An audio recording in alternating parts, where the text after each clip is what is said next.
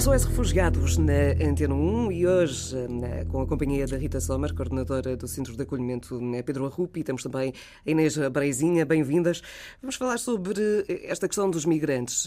Já aqui falamos várias vezes eh, sobre a chegada aos países, mas depois, e aqui vocês entram também com um papel eh, que é muito importante, que é a integração eh, destas pessoas na sociedade, já fora do centro que os acolhe quando chegam a Portugal. Sim, sim, nós damos apoio, uh, portanto, aos migrantes uh, que se encontram em situação de maior vulnerabilidade.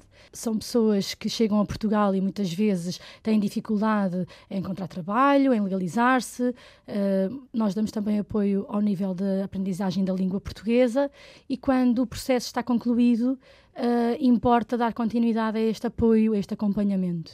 Até porque precisam, uh, precisam de libertar algum espaço dentro do centro e estas pessoas precisam também de ganhar o seu próprio espaço, o seu próprio canto, a sua, o seu lar nos países ditos de acolhimento. Sim, sim. Eu costumo dizer aos residentes da casa que Uh, é um espaço de transição. Portanto, uh, por muito bom que seja, e nós tentamos ao máximo dar todas as condições, uh, nunca é a casa do próprio. Portanto, desejamos ao máximo que seja rápido, seja um período de quatro meses, muitas vezes é renovado por mais quatro meses. E, portanto, o ideal é que seja o mais rápido possível e muito célere este processo.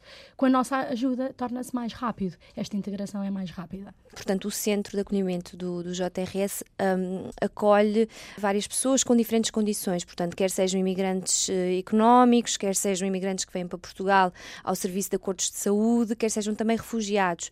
E, portanto, há que olhar para as diferentes condições de cada, de cada pessoa, de cada utente. E daí o centro ter um trabalho trabalho tão desafiante, porque no fundo todas as pessoas têm condições de acolhimento diferentes e processos de integração diferentes. Por exemplo, para os refugiados é muito importante a aprendizagem da língua imediatamente e outros processos de, de integração, acesso a serviços, enquanto depois para, para, imigrantes, às vezes irregulares ou imigrantes económicos, uh, será outras prioridades, enquanto os, as pessoas com acordos de saúde também terá, terá outras prioridades. Portanto, há aqui uma série de, de, de coordenação, de organização a fazer pelas pessoas que trabalham no centro para conseguir responder a todas as, as condições e a todas as necessidades. Nesta, nesta fase de transição, quais são as maiores solicitações? Hum, o que é que vos pedem mais? Pedem-nos muito, hum, portanto, mobiliário, eh, camas, enfim, tudo o que tem a ver com, com mobiliário e também uh, equipamentos. Equipamentos muitas vezes que nós não conseguimos arranjar com facilidade. É muito difícil uh, arranjar, por exemplo, uma máquina de lavar ou, enfim, esse tipo de, de equipamentos são mais difíceis. E eles também pedem, porque são caros, são dispendiosos e e por vezes não têm meios para efetuar o pagamento de imediato. Até porque quando saem do centro, uh, saem ainda com imensas necessidades, apesar de terem imensos apoios e de já terem a, sua vida e o seu projeto de vida uh, bastante avançado, este acompanhamento é, continua a ser necessário.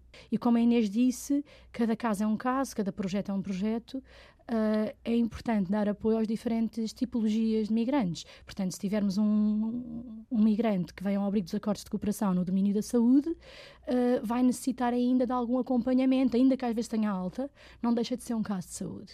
Quando temos um refugiado que vem com uma série de problemáticas ao nosso, para a integração do nosso país, é necessário também continuar a apoiar. Uh, e, portanto, este tipo Até de. Até porque aqui estamos a falar de pessoas que ainda nem dominam a língua, portanto, é tudo muito mais complicado.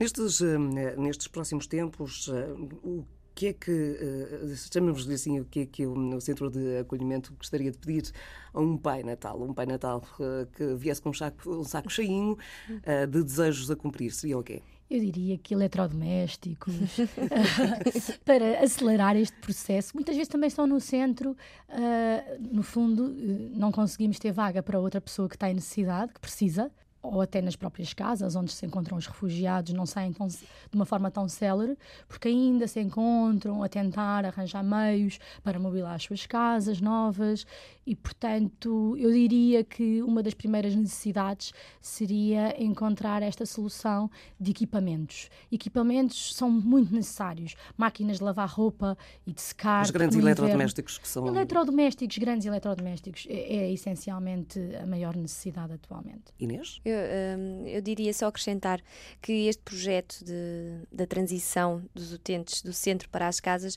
portanto, abrange aqui também hum, refugiados reinstalados que estão ao abrigo do, do, do, outro, do outro acordo que nós temos, que é, que é o da reinstalação com, com o governo português. Portanto, nós também, o JRS também está a acompanhar refugiados reinstalados que estão nestas casas e, no fundo, nós temos aqui várias necessidades, mas que se cingem muito ao que a, ao que a Rita mencionou. Portanto, as pessoas vão para estas casas e pedem-nos ajuda, mesmo depois num, num período em que, que, saem do centro, em que já estão a ganhar a sua autonomia, mas continuam a, a pedir-nos ajuda para conseguirmos equipar as casas e dar-lhes dar umas condições dignas. Portanto, no fundo, quer sejam grandes eletrodomésticos, quer às vezes seja pequenas peças de mobiliário mais decorativas ou outro tipo de eletrodomésticos mais pequenos, portanto, armários. Nós precisamos basicamente tudo o que seja para, para equipar e mobilar uma casa e transformá-la num lar para estas pessoas que, no fundo, é o que eles desejam. E quem nos está a ouvir, se quiser ajudar, pode fazê-lo como? Bem, pode entrar eh, em contato com o JRS, o Serviço Jesuíta aos Refugiados.